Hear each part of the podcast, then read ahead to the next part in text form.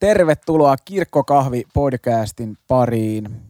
Kirkkokahvi-podcastin formaatti on tuttu ja turvallinen. Me luetaan yhdessä raamattua ja, ja jutellaan siitä. Tänään sun kanssa täällä Martti Pyykönen. Lauri Heikkilä. Tervetuloa minunkin puolestani ja oikein hyvää sitä mitä onkaan. Tänään on luvassa kolikoiden kilinää. Tarkemmin, Yeah! tarkemmin ottaen kahden, kahden kolikon Ai vaan kilahdukset. Eikä, Mar- me, eikä me nyt useampaa kolikkoa saatu tänne kuin kahta. Nyt ei saatu kuin kaksi ihan pientä kuparikolikkoa. Pientä kuparikolikkoa. Arvaatko jo, mistä tekstistä on kysymys? Tin, tin, tin, tin. Tämä on jännittävä Kirkkoahvi-podcastin uusi peliformaatti. Arvaa teksti. Voit nyt pausettaa tässä kohtaa podcastin ja miettiä, että mistä, mistäköhän raamatun tekstistä on kysymys, kun kaksi kuparikolikkoa kilahtaa. Ja, ja Kun oot miettinyt, niin laita päälle, niin yllättävää kyllä. Tämä jatkuu siitä suoraan. Aivan uskomatonta podcastin taikaa. Markuksen evankeliumin 12. luku ja sieltä vain neljä jaetta, 41, 42, 43 ja 44. Laskin oikein, neljä jaetta. Tämä taitaa meidän kirkkoraamatussamme olla saanut semmoisen äh, otsikon kuin Lesken ropo. Lesken ropo. Ja Ja englanninkielisessä ESVssä esimerkiksi on The Widow's Offering. Ei ollut koineja siellä tai Ei vaan siellä oli uhri. siellä oli uhri. Pistetään kädet ristiin. Pyhä Jumala rakas taivallinen Isä, kiitos siitä, että saadaan raamattua tutkia ja lukea vapaasti. Anna meille tämän vapauden jatkua ja anna meille viisaita tekoja ja oikeita sanoja ja tätä vapautta myöskin hyödyntää. Siunaa tämä podcasti ja avaa meille tänään yhdessä jotain uutta. Jeesuksen nimessä, aamen. Amen. Tiedätkö mitä mä Martti tässä rupesin miettimään nyt vielä sanon ennen kuin luet teksti? No kerropa. Että tää on, tää on jännä aika, kun me luetaan täällä nykypäivänä näitä tietokoneelta. Niin mä ajattelen, että me, tosiaan luetaan raamattua ja sitten mä oon sillä että, että tämä taitaa olla meidän kirkkoraamatussamme otsikoitu näin, mutta kummallakaan meistä ei ole tässä niin varsinaisesti se kirkkoraamattu edessä, vaan meillä on tämä teksti tietokoneen ruudulla tässä edessä ja Niin, jos mennään Uuden testamentin ajasta eteenpäin, niin onko tämä onko tämä vasta kolmas formaatti? Siis jos niinku pari, perga, me, niinku apostolit kirjoitti niinku pergamentille vai papyrukselle? Pergamentille ehkä, joo se on uudempi. Öö, onko? No en tiedä. Mutta oliko, Mut- onko papyrus vai pergamentti? No pergamentille niin kyllä varmaan Niin se on nahkaa, se on Niin. vahvempi. Ja sitten tota, sit sen, jälkeen, sen jälkeen aika nopeasti tuli sitten jonkinlaiset paperit. Sitten Gutenberg keksi, keksi painokoneen, ruvettiin tekemään painotekstiä paperille ja sitten, sitten sen jälkeen tota, mm, suomalaiset keksi tietokoneen, no ei ihan melkein, mutta tietokoneelle on datavirraksi raamattukin siirtynyt. Mutta tiedätkö mikä on muuten aika hauska juttu? Kerro. Että aika paljon ihmiset niinku, on kuitenkin ennen tätä kirjoitettua formaattia, joita on ollut nyt muutamassa erilaisessa niinku, erilaisena printtinä tai digi, digimuodossa, niin ennen sitä niinku, tämä teksti tuli tutuksi ku, kuuntelemalla. Aika monta kertaa kuuntelemalla. Aika monta kertaa kuuntelemalla. Siitä voitaisiin ottaa oppia, kuunnella vähän ääniraamattua podcastien sijaan. Mm. What? What? No ei kyllä aina ääniraamattu voittaa tämänkin podcasti. Kyllä. Raama, raamatusta ollaan siis lukemassa tänään Markuksen evankeliumin 12. luke, luvun jakeet 41-44 ja ne kuulostaa tältä. Jeesus istuutui vastapäätä uhriarkkua ja katseli, kuinka ihmiset panivat siihen rahaa. Monet rikkaat antoivat paljon. Sitten tuli köyhä leskivaimo ja pani arkkuun kaksi pientä lanttia, yhteensä kuparikolikon verran. Jeesus kutsui opetuslapset luokse ja sanoi heille, totisesti tämä köyhä leski pani uhriarkkuun enemmän kuin yksikään toinen. Kaikki muut antoivat liiastaan, mutta hän antoi vähästään. Kaiken mitä hänellä oli, kaiken mitä hän eläkseen tarvitsi. Tämä on pyhä evankeliumi. Ylistys sinulle Kristus. Tuota, siellä olikin yhteensä yksi kuparikolikko, kaksi, kaksi lanttia kilahti. Pikkusen pientä epätarkkuutta tuossa. Eli vielä vähemmän rahaa kuin aluksi niin, puhuin. Kyllä, Jos, kyllä. tässä, jos se oli pettymys se kaksi kuparikolikkoa, niin nyt tämä yksi kuparikolikko oli vielä isompi. Mm, tässä tekstissä on jätetty saarnaajalle heti, että jos saarnaaja miettii, että mistä ihmeestä sitä nyt saarnaisi, niin mun mielestä tässä tekstissä on niin jätetty nyt ensin tuohon alkuun tämmöinen herkullinen aukko, että on saarnaajalla jotain kerrottavaa. Tota, tähän se alkaa, että Jeesus istuutui vastapäätä uhriarkkua. Ja tästä äkkiä voisi tulla sellainen fiilis, että näitä uhriarkkuja oli siellä sun täällä. Kerta tämä vaan näin ylimalkaisesti todetaan, mutta kysymyshän oli se, että ei, ei suinkaan niitä ei ollut siellä eikä täällä, vaan nyt ollaan hyvin tarkasti yhdessä tietyssä paikassa.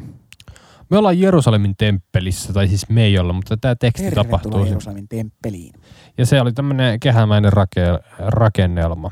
useita aitoja ja pihoja. Kyllä. Ajatus oli siitä, että mitä lähemmäs tullaan, niin, niin sitä enemmän pitää lä- lähempänä olla Jumalan kanssa ydintä. Siellä oli ihan uloimpana oli pakanoiden esipiha, mihin sai tulla ihan kuka vaan. Kyllä. Sitten oli naisten esipiha.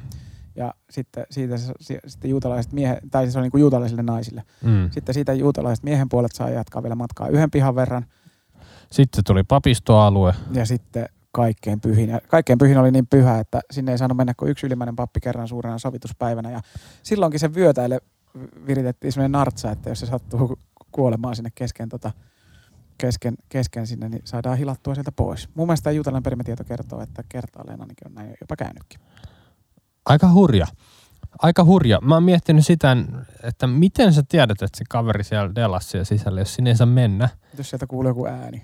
Pitääkö sillä olla joku kello ranteessa, että sit jos se kaatuu, niin sit se kuuluu. Tai, tai niin, Tai jos ei sitä alkanut kuulumaan takaisinpäin sieltä. Niin. niin paljon kauaksi odotettiin. niin. No, mutta joka Mieti, jos, kun- mieti, jos se, sillä oli kaikki kesken, sitten ruvettiin hilot tois takaisinpäin. Se olisi vähän kiusallista. Niin. Mutta joka tapauksessa niin, tota, niin, niin tämmöinen kehämäinen rakennelma Jerusalemin temppeli oli ja sen takia sitten tuntuikin niin pahalta, kun nämä erilaiset vallottajat sitten ryysi aina sitten suoraan kaikista esipihoista läpi, vaikka ne olisi saanut vaivoin tulla siihen pakanoiden esipihalle sitten aikanaan, kun Jerusalemia hävitettiin. Mutta se ei ole tämän podcastin aihe. Tämän podcastin aihe on se, että, että Jeesus istuutuu vastapääten uhriarkkua, joka siis sijaitsee naisten esipihalla, tuo uhriarkku. Ja se ei ole mitenkään ihan vähäinen juttu, koska siellä ei istua kukaan. Se ei, ollut, se ei ollut mikään yleinen hengailualue. Jo istuminen oli niin kuin järjestyssäännön nojalla kielletty. Ja se on vähän niin kuin, että, että jos sä menet sinne istumaan, niin sä oot vähän niin kuin paikan omistaja. Niin, Jeesus vaan meni sinne istua, istua tumpsahti sitten siihen maahan. Pieni statementti. Joo, käyttäytyi kuin talon omistaja, mikä hän tietysti oli. Ja semmoinen ihan pieni knoppologinen fakta vielä tuolta Jukka Turenilta terveisiä. Että Knoppologinen. se itse, että, tota, että tämä uhriarkku ei lisäksi ollut mikään semmoinen merirosvojen aarrearkku. Ai Mä jaa, aina kuvitellut sen semmoiseksi. niin mäkin. Mutta siis kysymyksessä oli tämmöinen torven pää, semmoisen niinku, Grammofoni. niin semmoisen peltitorven pää ja sitten se torvi, se putki johti sitten kellariin semmoiseen aarrekammioon.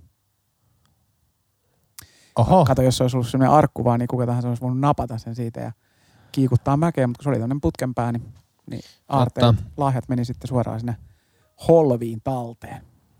mutta jos joku olisi sinne holviin päässyt ja se olisi pistänyt sinne arkuun, niin sit se Sitä olisi voinut... kutsutaan sitten ryöstökeikaksi. No eikö sekin olisi ryöstössä Niin. se arkun? Tämä olisi- No joo, mutta siis aika, en tiennyt tätä. En tiennyt tätä, tämä oli mulle uutta tietoa ja, ja tota, aika mielenkiintoinen rakennelma varmaan ollut. Mm. Tiedätkö, kun on näitä tämmöisiä vanhoissa navetoissa sieltä ylisiltä saanut heitettyä heinää semmoista putkea pitkin alas. Joo, mä oon kanssa nähnyt tämmöisen ihan varmaan aika lähellä tätä putkea nähneen putken tuolla siis Louhisaaren kartanossa, joka on siis Mannerheimia ja näiden... Joo, näiden mä oon käynyt siellä joo. Mä olin siellä tänä kesänä käymässä, niin Ai sä olit tänä kesänä? Joo, siellä on se, jo, siellä söikö, se- joiko se jo Louhisaaren juomaan? en tullut juoneeksi, olisi kyllä pitänyt. Olisi pitänyt. Mut- Söitkö munkkia siellä kahvilassa? En syönyt sitäkään. Ne oli viime kesänä, kun käytiin, kerrettiin Kustavin aluetta, niin oli, oli tota paras munkki mun mielestä Ai siellä. että. Ja Joo. missä siinä itse se. Mut niin, siellä Louhisaaren kartanossa oli semmoinen, oli semmoinen sitä herrasväen kerroksesta semmoinen kellari, semmoinen huutoputki, semmoinen torvi, Joo. mistä saattoi esittää tilauksia, että kuinka Martti, lämmintä vettä tänne, kiitos. Juuri näin ja kahvia. Joka tapauksessa siellä naisten esipihalla oli siis tämmöinen torviputki, mihin, mihin nuo uhrilahjat sitten laitettiin. Ja, ja tota, Jeesus sinne sitten isännän, isännän elkein ja oikeuksiin sitten ottaa istahtaa sinne, sinne esipihalle. Seuraamaan, kun jengi pistää rahaa sinne. Joo, ja siinä sanotaan, että rikkaat antoi paljon. Eli ne on varmaan sitten tyhjentänyt isoja seteleitä sinne, sinne putkeen. Mutta sitten paikalle tulee köyhä leskivaimo, nimettömäksi jäävä köyhä leskivaimo. Eli, eli hänen puolisonsa on kuollut. Ja tää, tämän ajan yhteiskunnassa se on hirveä tilanne. Mm, kyllä. Ei, ei niin kuin tulonlähteet loppuu siihen.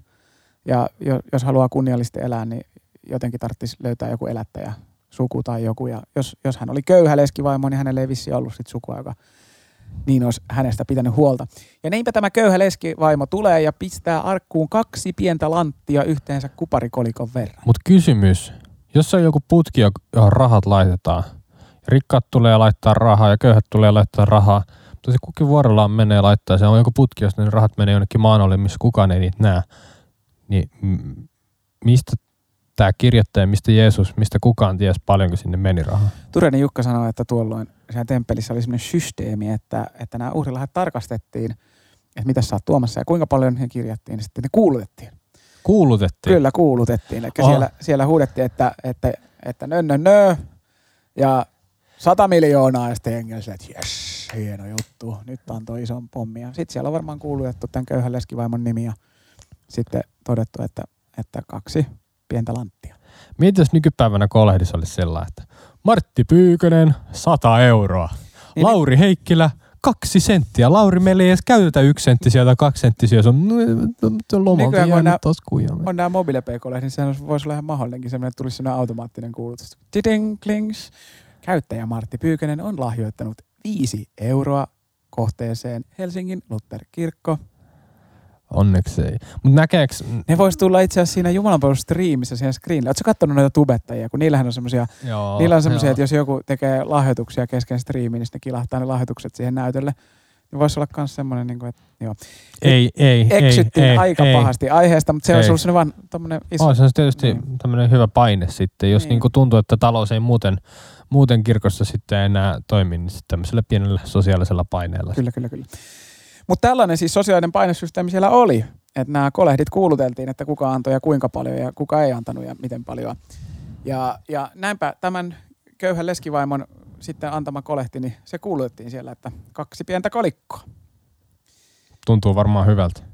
Niin, se oli varmaan aika noloa ja häpeällistä. Sen takia että Jeesus tähän puuttuu, koska, koska, tota, koska eihän tässä olisi niinku, jos, jos kaikki olisi siellä hurrannut ja sitten Jeesus olisi alkanut vielä boostaamaan, niin ei siinä olisi ollut sitä, niinku, siinä ei olisi ollut sitä draamaa, mitä yleensä näissä Jeesuksen kanssa liittyviin juttuihin liittyy se draamaa. Niin. Eli todennäköisesti jengi on kattonut sitä naista silleen, että, että, että, että kyllä on typerä tyyppi, että Niin kaikki on varmaan siis katsonut jo ovelta asti, että mitä toi edes pystyy tänne antaa. Niin. Ja sitten sitä on mulkoiltu siinä.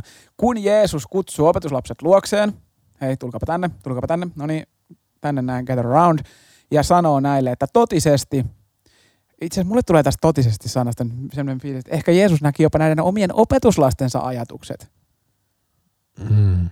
Että ne saattoi olla ne opetuslapsetkin jopa kelas, että, että, että olipas pieni lahja. Niin, mutta siis varmasti ainakin osa. Niin. Ja sitten Jeesus sanoi siis totisesti, tämä köyhä leski pani uuriharkkuun enemmän kuin yksikään toinen. Kaikki muut antoivat liiastaan, mutta hän antoi vähästään. Kaiken, mitä hänellä oli, kaiken, mitä hän eläkseen tarvitsi. Mistä No. tämä raha, jo, niin tämä rahamäärä nyt oli tiedossa, mutta mistä me tiedetään, että tämä kaikki, nämä oli niin kuin naisen kaikki rahat?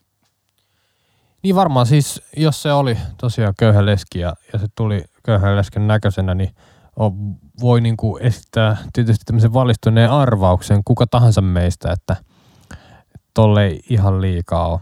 Mutta tietysti Jeesuksella saattoi olla vielä semmoista öö, tiettyä inteliä tässä. Niinku. Kyllä. Saattaa olla, Jeesus, tai siis ei mitenkään saattaa olla, vaan on to, toki myös totta se, että Jeesus tiesi sen ihan lähtökohtaisesti. Niin, niin kuin hän tuntee, tuntee meidät kaikki. Mutta siis, eikö se ole vähän tyhmää laittaa kaikki, mitä eläs, eläkseen tarvitsee? Niin, onko se? No eikö se ole? Tai siis, että, niinku, että jos mä nyt sanoisin, että Martti, Mm. mene ja pistä, pistä ensi sunnuntaina kolehtiin kaikki, mitä eläksessä tarvit, Mm.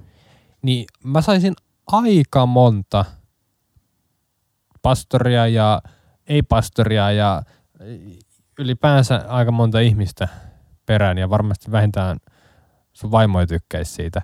Niin. Että mä sanoisin, että, että nyt teidän pitää laittaa kaikki, mitä te eläksenne tarvitte ja kolehtiin ja, ja, tota, ja varsinkin jos sä toimisit niin vielä, niin, niin etenkin silloin nyt kun sanomista voisi tulla. sanomista tulisi. Tota, toisessa korintolaiskirjeessä apostoli kehottaa korintolaisia uhraamaan osan Jumalta saamastaan rikkaudesta. Siellä ei sanota, että antakaa, antakaa kaikki, mutta silti hän tuossa kohdassa apostoli antaa, antaa esimerkiksi Makedonian kristittyjen anteliaisuuden, kun nämä äärimmäisessä köyhyydessä osoittaa anteliaisuutta ylivoimien antaessaan myös puutteestaan. Eli, eli Ja ne antoi Jerusalemin kristitylle. Eikö tämä se keräys, mitä apostoli Paavali? Joo, lähti kuskaamaan rahoja. Öö, niin, tuota naistahan ei kukaan käskenyt näin tekemään, mutta hän vapaasta, vapaasta rakkaudesta Jumalaa kohtaan rakasti Jumalaa kaikesta, kaikesta sielustaan ja kaikesta voimastaan, kaikella mammonallaan, kaikella sillä mm. materiaali, mammon, mammonan vallalla, mikä hänellä oli, niin hän rakasti Jumalaa ja antoi sen, antoi sen luottaen, että, että Jumala pitää hänestä huolta. Ei se kiellettyä ole, mutta ei siihen voi käskeäkään. Niin. Mä oon jotenkin, mä oon jotenkin vieläkin hämmennyksessäni siitä, että, että tosiaan kaike. Ja, ja niin kuin, että eikö tämä temppelijärjestelmä, niin eikö sen tehtävänä ollut huolehtia köyhistä ja leskistä? Mm. Tai orvoista ja les- Mä en muista, se sanoo. Mitä siihen sanot? No, tietysti aina kun ihmisiä on puikoissa, niin hyvätkin systeemit kusee. Mm. Et tota, varmasti sen tehtävä oli, mutta ei se vissiin toiminut. Ja kyllä mä niinku tässä tosiaan taustatyötä kun tehtiin tähänkin jaksoon, joo, Uskomatonta, mutta totta. kyllä mekin tehdään taustatyötä, että ihan, ihan ulkomuistista ei tätä kaikkea heitellä. Niin tota, niin mä luin tämmöisestä, tämmöisestä niinku, uh, taas niinku juutalaisesta vanhasta tekstistä samalta ajalta, missä niinku oli kertomus naisesta, joka toi kourallisen jauhoja.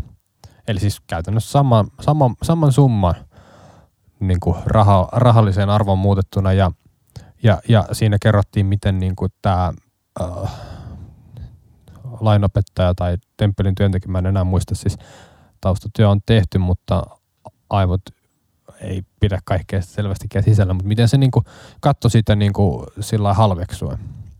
Et ilmeisesti sit näistä ajan, aika, aikakauden teksteistä voidaan päätellä ja voidaan niin kuin löytää tietoa siitä, että,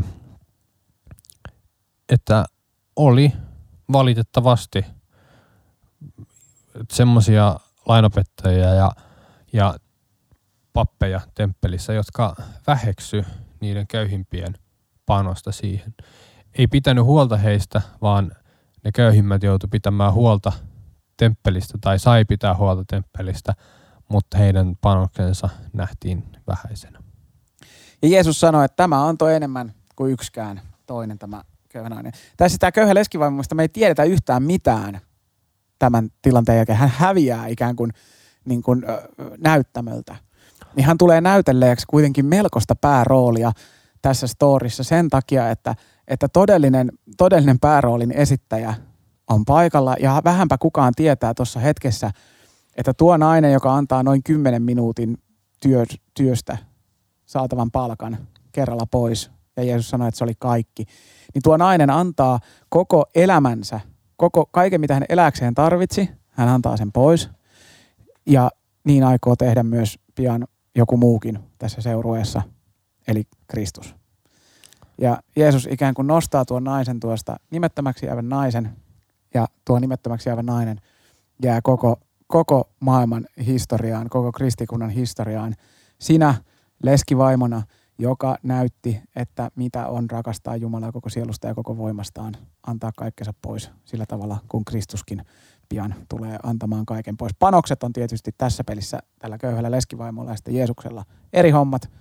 Jeesus menee niin kuin pimeyden henkivaltojen kanssa taistoon. Tämä nainen jättäytyy tässä ajallisessa elämässä Jumalan käsiin. Mutta, mutta yhtä kaikki, tuon naisen luottamus Jumalaan on, on suurta. On, ja siinä on niin kuin kaikista kauneinta se semmoinen niin kuin tahto alistua ja olla Jumalan palvelija. Ja tuo nainen myöskin ikään kuin karistaa itseltään sen, sen niin kuin ma- mammonan vallan niskastaan. Tota, Luomarannan Samuli, koska muusikko ja, ja tota, nuorisotyön ohjaaja totesi kerran hienosti mun mielestä, että, että on tosi helppo, helppo saarnata ja, ja muistuttaa ihmisiä siitä, että älkää tehkö itsestänne, itsellänne rahasta Jumalaa, kunnes ottaa asuntolainan.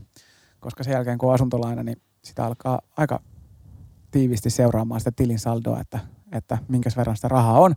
Ja sitten kun näyttää vähänkin huonolta, niin sitä menee koko elämä sekaisin. Sitä unohtaa kaiken turvan, joka pitäisi kohdistaa Jumalaa. Ja sitä vaan seuraa sitä tilin saldoa, että riittääkö mulla rahat elämiseen. Ja, ja sen jälkeen aika äkkiä, kun kysymys on siitä, että missä sun kaikkein korkein turvasi on, kehen viime kädessä luotat, niin, niin se on hyvin helppoa tässä ajassa siirtää se viime kädessä luottamus siihen oman tilin saldoon. Mä luulen, että mä sain pienen maistiaisen tuosta, kun mä ostin auto. Uskon hyvin. Kyllä mä siis tiedän ton myöskin, siis kukava meistä ei tietäisi sitä, kuinka hyvä olo tulee siitä, kun se palkka kilahtaa sinne tilille. Ja se on ihan hieno juttu, että tulee siitä hyvä olo. Siinä ei ole mitään väärää. Mm. Mutta sitten kun alkaa hiipymään semmoinen kalvava ahdistus kohti kuukauden 15 päivää ja niin kuin kaikki, kaikki elämän ajatukset alkaa pyöriä sen ympärillä, että, että onko mulla rahaa. Haluan palkan rahaa. nyt eikä 15 päivä. Juuri näin. Niin silloin voidaan kysyä siitä, että keheen minä luotan, mitä minä tuotan. Onko se Iloa. iloa vai epäilystä? Siitäpä tuli lainaus suomalaisen runoilijan. Petri Lassila, pastorin kynästä. Kyllä. Mutta mitä tämä sitten tarkoittaa meille? Mitä se on se luottamus? Ja, ja siis tarkoittaako nyt sitä, että mä pistän sinne kolehtiin tosiaan sen koko kuukausipalka? No mä oon sitä mieltä, että kukaan ei voi käskeä sua sitä tekemään. Mutta olisiko se niinku hyvä, jos mä tekisin niin? Mä en oikein henkilö sanomaan, että se olisi väärinkään. Siis, siis, siis jo, niin kuin, tämä on siis tosi niin kuin mon- monitahoinen kysymys. Jumala on käskenyt pitää sua huolta sun lähimmäisistäsi ja Jumala on käskenyt pitää huolta itsestäsi. Ja jos sä heivaat koko sun tilin tyhjäksi ja pistät ne kolehtihaaviin, niin, niin se, se ei ole välttämättä niin kuin hyväksi sun lähimmäisille. Ihan niin kuin face the truth. Mutta jos sä annat koko elämäsi, koko voimasi, koko mahtisi Jumalan käyttöön, lähdet jonnekin lähetystyöhön tai jotain muuta, pistät elämän sekaisin Jumalan, Jumalan tähden. Ei sua voi siihen kukaan käskeä, mutta onhan sulla vapaus siihen. Ja kyllä mä uskon, että Jumalan kanssa eläessä monenlaiset asiat voi kääntyä hyväksi. Mutta mitä sä sanoisit? Oliko se Jukka Norvonto, joka joskus sanoi, että, että, tota, että Jumalaan luottaminen, niin tavallaan niissä asioissa, joihin me ei voida vaikuttaa, niin niissä me voidaan vaan luottaa. Ja niissä asioissa, joissa me voidaan vaikuttaa, niin Jumala on antanut meille oikeuden käyttää meidän järkeä ja sen kanssa luottaa. Ja gospelmuusikko Pekka Simmelki kertoi semmoisen tarinan kerran, että joku, joku oli kertonut, että oli päättänyt antaa kolehtiin niin paljon, että sattuu. Ja sitten sen jälkeen oli vähän pelokkaana poistunut kirkosta, kun oli heittänyt huuntin kolehtiin eikä vieläkään sattunut.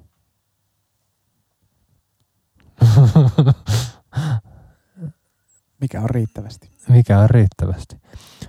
Öö, onko se kymmenykset? Mitä ne tarkoittaa? 10 prosenttia palkasta, tuloista. Varmaan netosta, tuskin Mm. brutosta. Niin. Kelle ne pitäisi antaa? Jumalalle. Millä tavalla? En mä tiedä. Ja onko kymmen, kymmenykset edes uudessa testamentissa, koska tähän on semmoinen, mikä kristittyjä jakaa tämä kysymys. Mun mielestä tämä on ehkä vähän tyhmä kysymys. Sillä että onko kymmenykset vai ei. Koska siis meitä kehotetaan antaa iloiten omastamme. Ja meitä kehotaan antamaan koko elämämme. Mm. Se on Eikä- aika vähän, jos antaa vain 10 pinnaa. Se on aika vähän. Öö, varmaan niinku raha-asioista noin niinku yleisesti ottaen mä ajattelen, että sä elät jollain prosenttiosuudella tuloista joka tapauksessa. Tiedätkö? Onko se 100 prosenttia, onko se 90 prosenttia, onko se 80 prosenttia? Sun tuloista sun elämään kuluu joka tapauksessa joku prosenttiosuus. Niin kannattaa miettiä etukäteen. Ihan niin kuin tämmöinen niin kuin taloudellinen ohje. Kannattaa miettiä etukäteen. Ja kun sä oot miettinyt etukäteen, että paljonko sä käytät sun elämiseen, niin sit sulla on jäljellä se, että aha, näinkö paljon mun pitäisi säästää. No mä pystyn laittaa sen. Ja todennäköisesti, jos sä oot miettinyt, niin sulla saattaa olla siellä jäljellä se, millä, millä ajatellaan, että, että jos ajatellaan vaikka, että sä pidät huolen sun perheestä ja niistä lähimmäisistä, jotka tarvii, sä pistät jotain säästöä, sit sä vaikka jätät jonkun hätävaran, että jos joku lä- läheinen tarvii. Sitten sun pitää oikeasti siis, jos sä päätät tehdä näin, niin sit sun kannattaa pitää kiinni siitä, koska muuten se on se, että sä vaan sanot, väität tekeväs näin lähimmäistä varten, mutta oikeasti sä kerät itsellesi niin jotain. Mutta tavallaan semmoinen pahan päivän vara voi olla niin joko itselle tai jollekin niin ihmisille, jotka voi sitä tarvita. Mutta sitten tietty prosenttiosuus kyllä mun mielestä kannattaa va- varata Jumalalle. Ja kyllä se varmaan pitää olla semmoinen prosenttiosuus, että se tuntuu antamiselta, uhraamiselta. En mä sano, että näin pitää tehdä, mutta mä uskon, että niin on hyvä tehdä, koska kaikki hyvä, mikä meidän elämästä tulee, on Jumalalta. Ja tämä ei nyt koske enää sit pelkästään rahaa, vaan se koskee vaikka aikaa. Paljonko mä annan aikaan Jumalalle. Tai, tai tota, taitojani. käytänkö mä sitä talenttia. Hauska, kun tämä talentti, talenttisanakin, talenttikilpailuissa käytettävä talenttisana, sehän tulee raamatusta. Raamatusta ja siellä käytetystä rahayksiköstä. Niin, niin kaikki nämä, että käytänkö mä sitä hyvin, käytänkö mä sitä Jumalan kunniaksi ja muistanko mä, koska siinähän, siitähän tässä antamisessa on kyse. Ja Jumala niin ei tarvii meidän rahojamme. Mutta muistanko mä, keltä mä sen kaiken hyvän saan? Ja samaan aikaan Jumala sanoo, että anna koko elämässä. Joka tarkoittaa sitä, että ei voi tehdä sillä tavalla, että varaa Jumalalle 20 pinnaa tuloistaan ja sitten käyttää vaikka säännöllisesti 10 pinnaa bordellissa juoksemiseen. niin se ei vaan ei, niinku, ei voi. silloin niinku ei Se- ole se- niinku, Se on tekopyhää. niin se on tekopyhä ja se ei toimi. Jumala haluaa kaiken. Anna kaikki. Anna kaikki. Mm. Mutta se, että anna kaikki, ei tarkoita välttämättä sitä, että sä kippaat 100 prossaa sun tuloistas joka sunnuntai kolehtihaaviin. Ei. Mutta yhtä kaikki, tämä leske, leskivaimo antoi kaikkensa ja jäi kristillisen historian kirjoituksen ja evankeliumitekstien kunnia paikalle naisena, joka antoi kaikkensa, antoi koko elämänsä kaiken, mitä eläkseen tarvitsi. Ja on varmasti ollut kristillisen, se alkuseurakunnan tärkeä kolehtipuheiden keskushahmo, kun on puhuttu siitä, että millä tavalla Jumalan Mm. valtakunnan työtä pitää Kyllä. tukkeen, niin luulisin, että tästä, tästä, tästä tota, kun Jeesus hänet tällä tavalla nosti esille, niin vaikeapa olisi ajatella, etteikö häntä olisi muistettu myöskin silloin, kun apostolit vaikkapa Jerusalemin seurakunnalle tätä raha-uhrilahjaa kersivät. Näinpä. Iloista antajaa Jumala rakastaa. Mitä se tarkoittaa? Se tarkoittaa varmaan sitä, että me ollaan saatu niin paljon, että siitä kiitollisin mieli me voidaan antaa siitä, mitä me ollaan saatu. Ja kaikista suuri, mitä me ollaan saatu, on syntiä anteeksianto. Ja sitä me nyt saadaan tämänkin tekstin äärellä julistaa. Eli jos ei mitään muuta muisteta, niin tämä leski rakasti koko elämällään. Niin saadaan mekin rakastaa koko elämällämme, koska meitä on rakastettu Kristuksen koko elämä.